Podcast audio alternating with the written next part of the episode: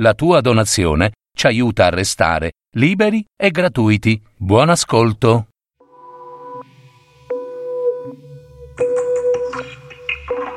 Storia di una guerra. Nascita e sorte della città di Troia. Drammaturgia e messa in voce di Gaetano Marino. Musiche dei TAC Simon Balestrazzi. Parole di storie.net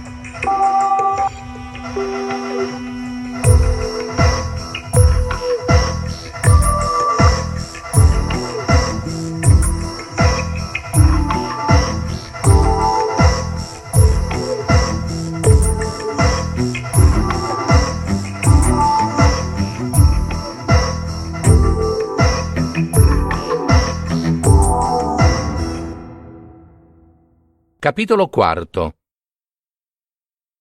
Come la danza di un piacevole suono di musica, con un sorriso luminoso sul mare, Elena, la bella regina, andava lontano, lontano nel mare, accompagnata da Paride.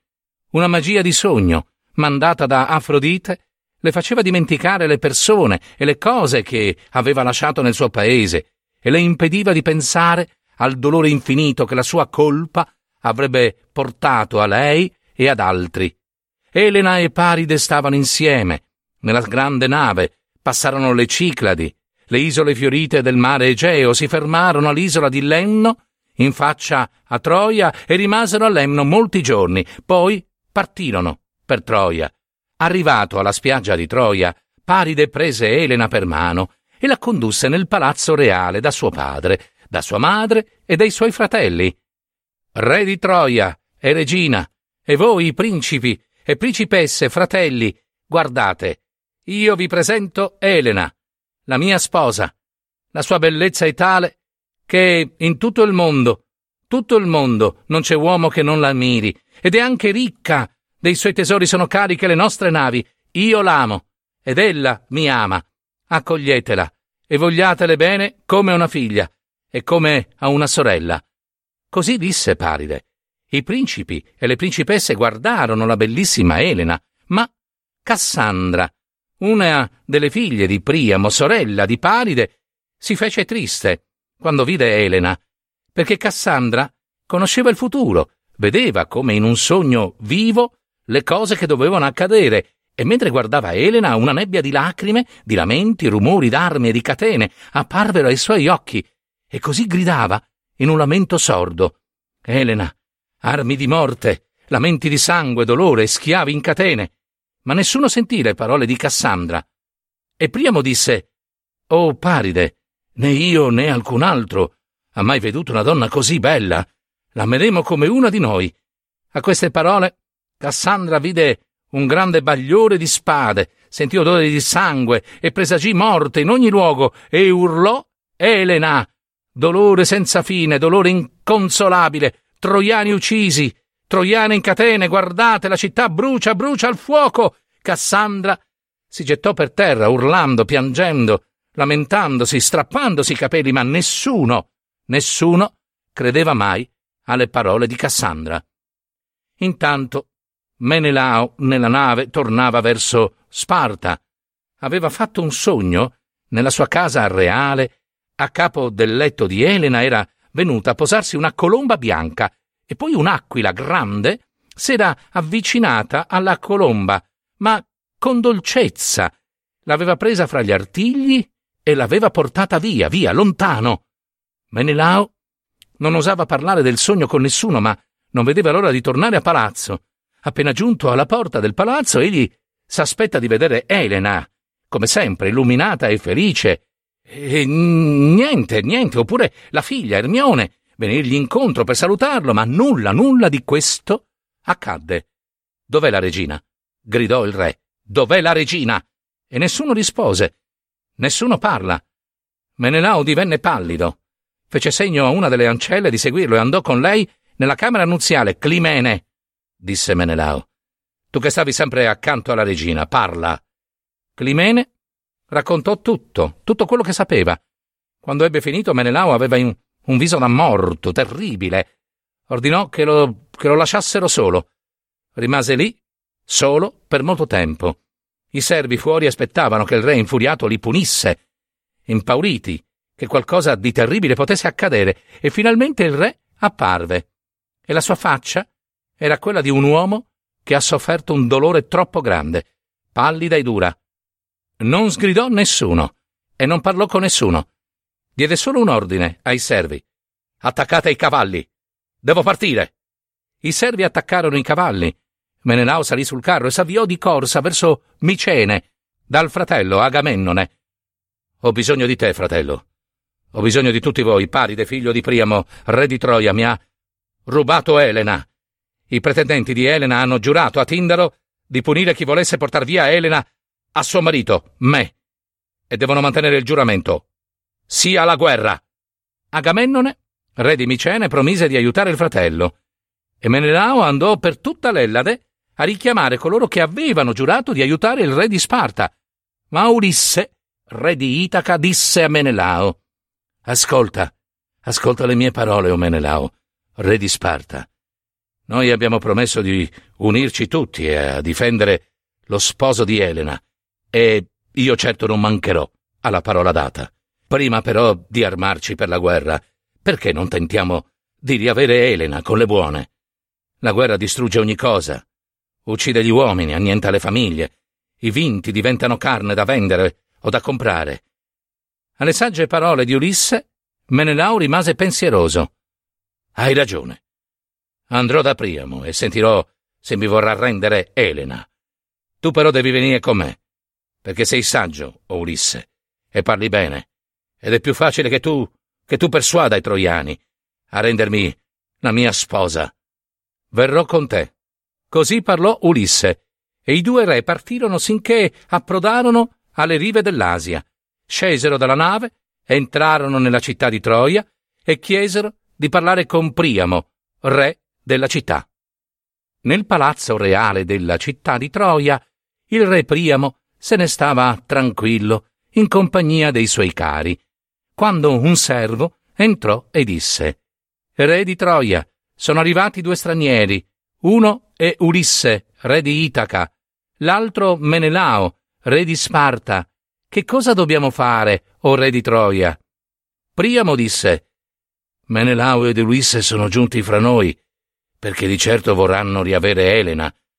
Bene, bene, accogliamo con tutti gli onori i re che vengono a farci visita e riuniamo in assemblea principi e il popolo perché la città intera decida su quello che si deve fare. E i cittadini accorsero in folla.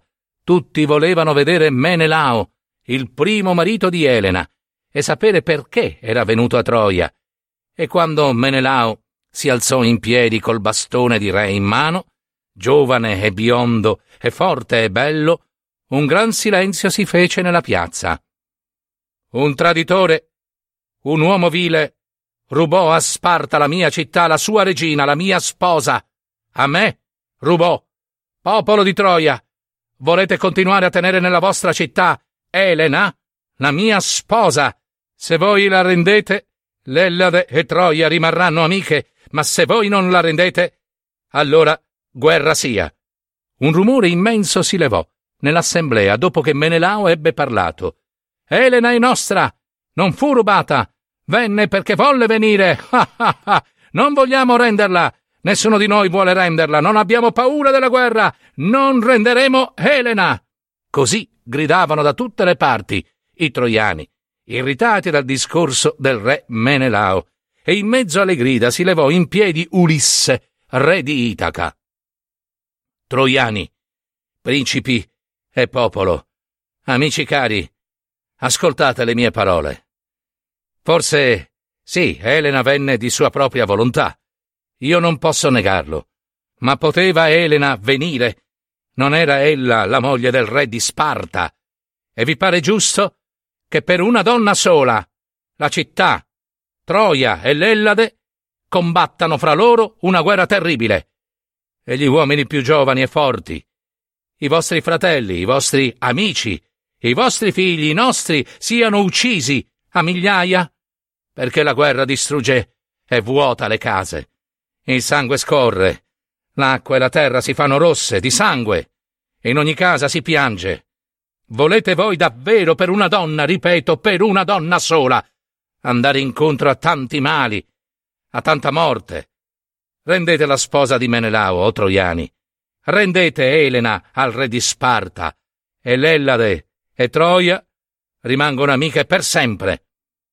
Quando Ulisse ebbe finito di parlare, l'assemblea rimase per un momento silenziosa e alcuni pensavano che fosse meglio rendere Elena e dar retta al saggio re Ulisse, ma altri, ricordandosi dei pregi della principessa, volevano tenerla a Troia.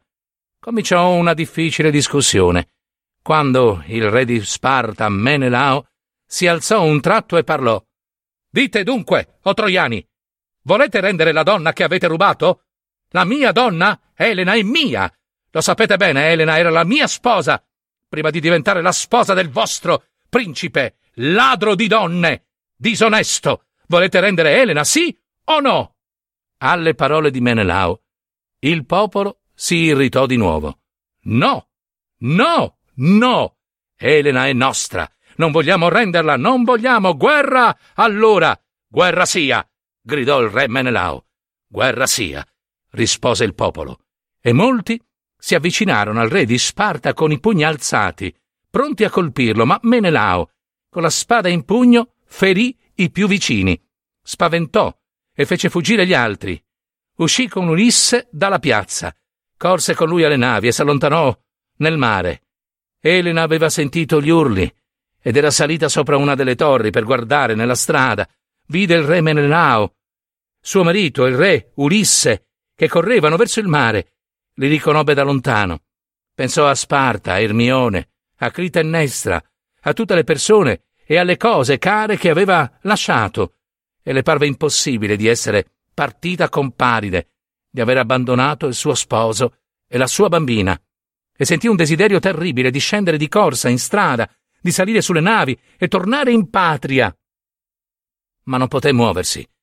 La vergogna di ciò che aveva fatto la tenne ferma e immobile, si sentì vile e rimase lì piangendo. Ma Menelao tornò in patria, pieno di rabbia, di furore, con un solo desiderio e un solo pensiero, quello di far la guerra a Troia, ai troiani, di trapassare Paride con la sua lancia, di vendicarsi col ferro e col fuoco e di riprendersi Elena. Guerra. Tutta la Grecia s'armò.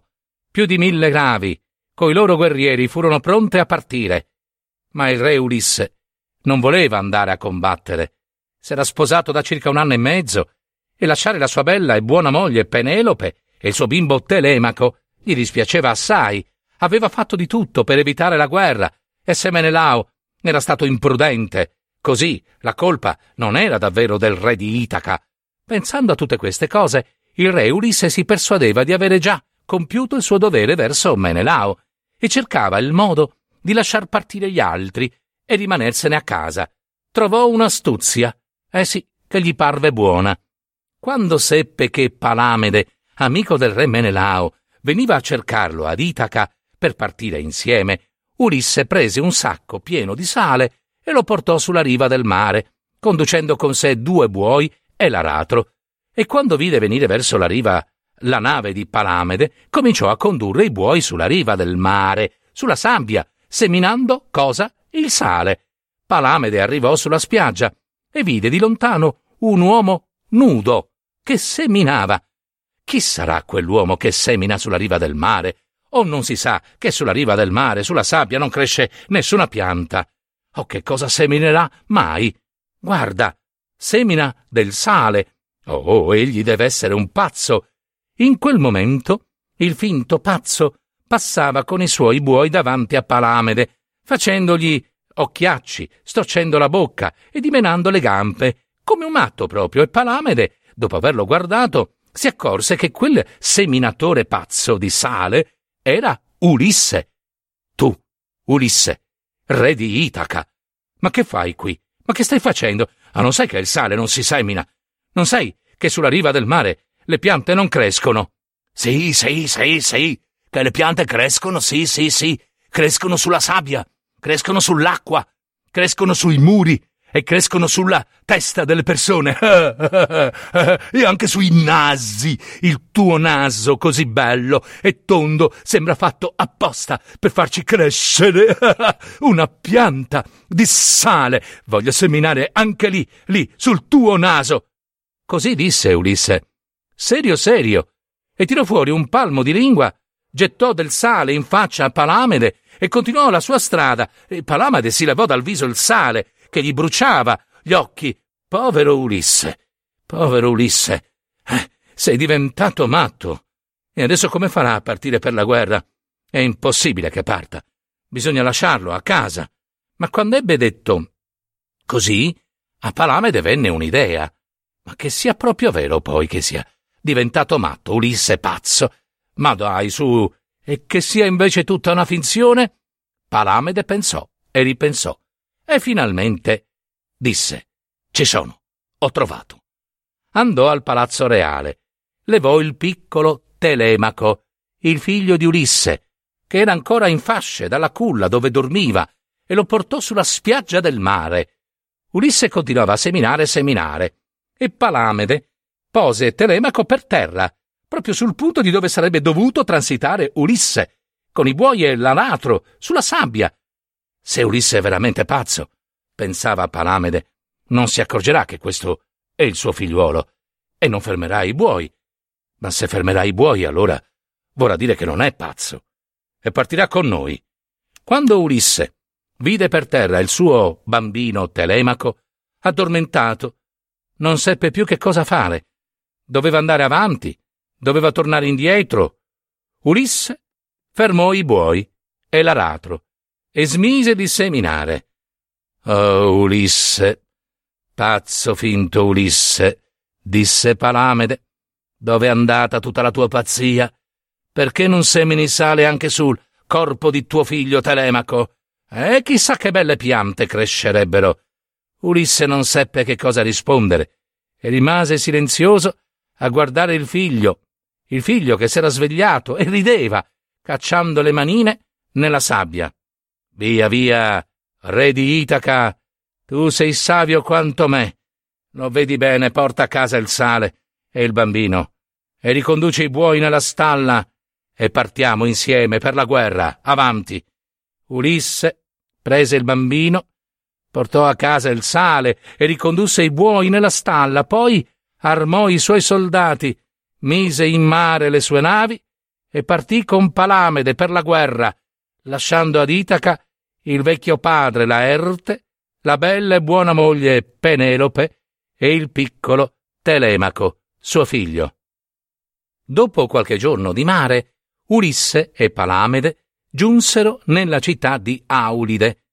In quella città, sulla spiaggia della Beozia, s'erano riuniti i re e i capitani con le loro navi pronti alla partenza per la città di Troia. Ma non c'erano tutti uno ancora mancava.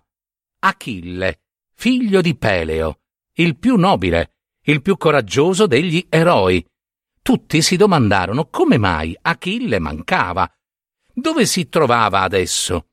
Mi incarico io di tirarlo fuori, disse Ulisse. Ah, non era facile trovare l'eroe. Achille non sapeva che si fosse in guerra, perché sua madre, in verità, Teti, l'aveva mandato vestito da donna da Licomede, re di Sciro. Teti non voleva che Achille partisse per Troia, perché sapeva che se avesse combattuto a Troia, Achille sarebbe morto giovane. Ma Ulisse trovò il modo di scoprire l'eroe. Si travestì da mercante, fingendo di voler vendere le sue mercanzie alle figlie del re, e quando fu davanti a loro, Ulisse aprì la cassa e distese sopra un tavolo tutta la merce che aveva portato con sé.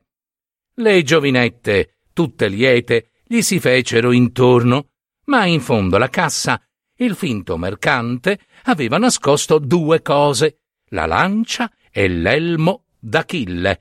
Le prese e le posò nel mezzo della tavola, fra le stoffe e i veli.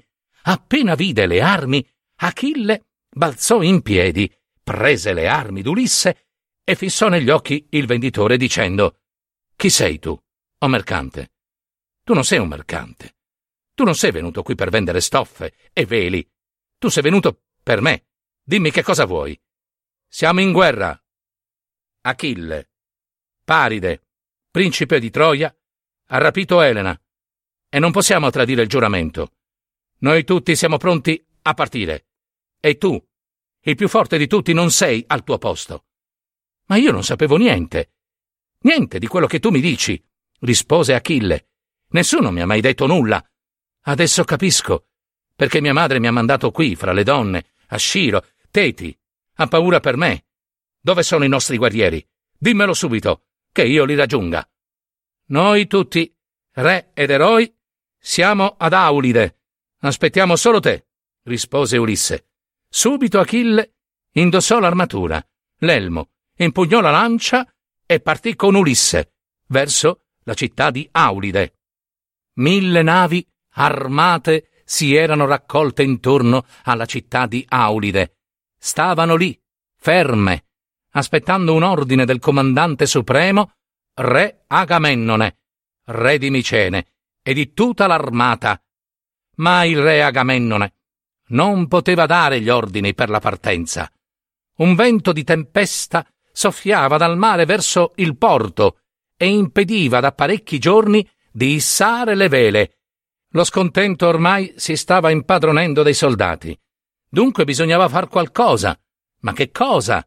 Agamennone, dietro consiglio del saggio Ulisse, fece convocare l'indovino Calcante. Poco dopo, il re di Sparta, il re di Micene, il re di Itaca e Calcante, l'indovino, si ritrovarono insieme nella tenda.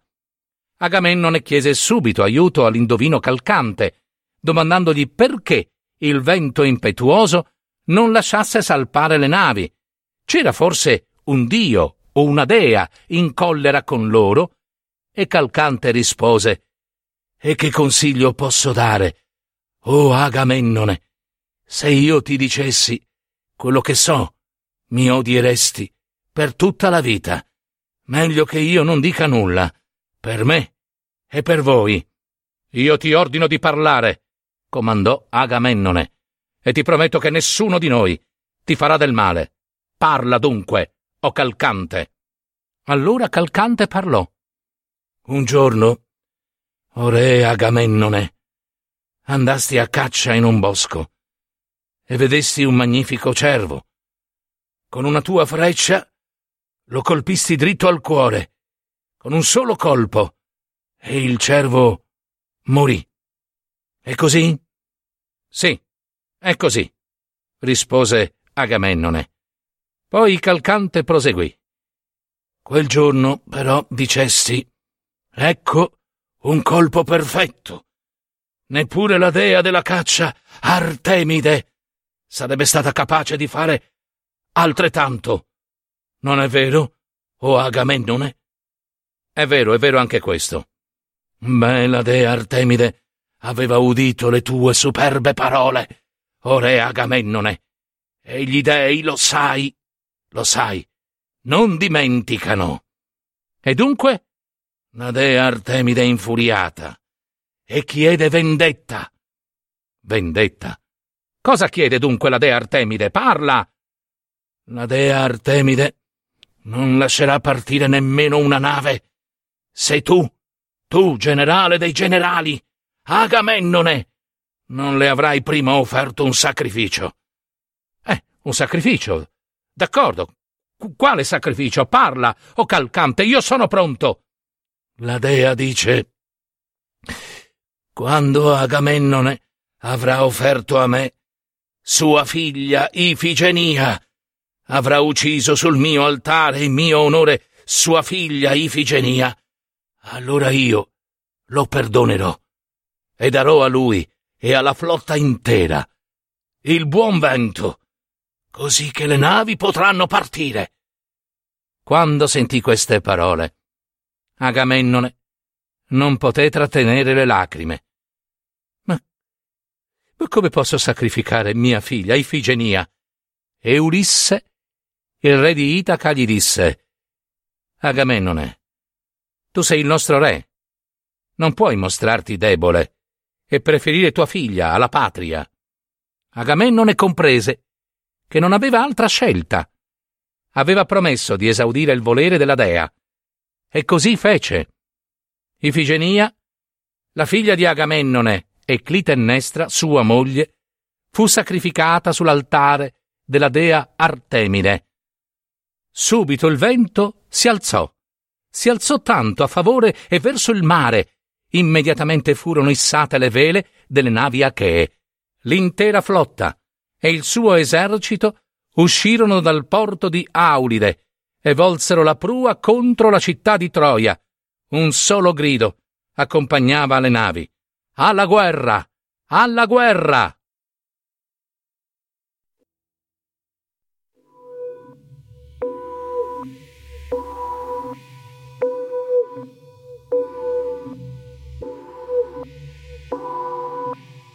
Avete ascoltato? Storia di una guerra.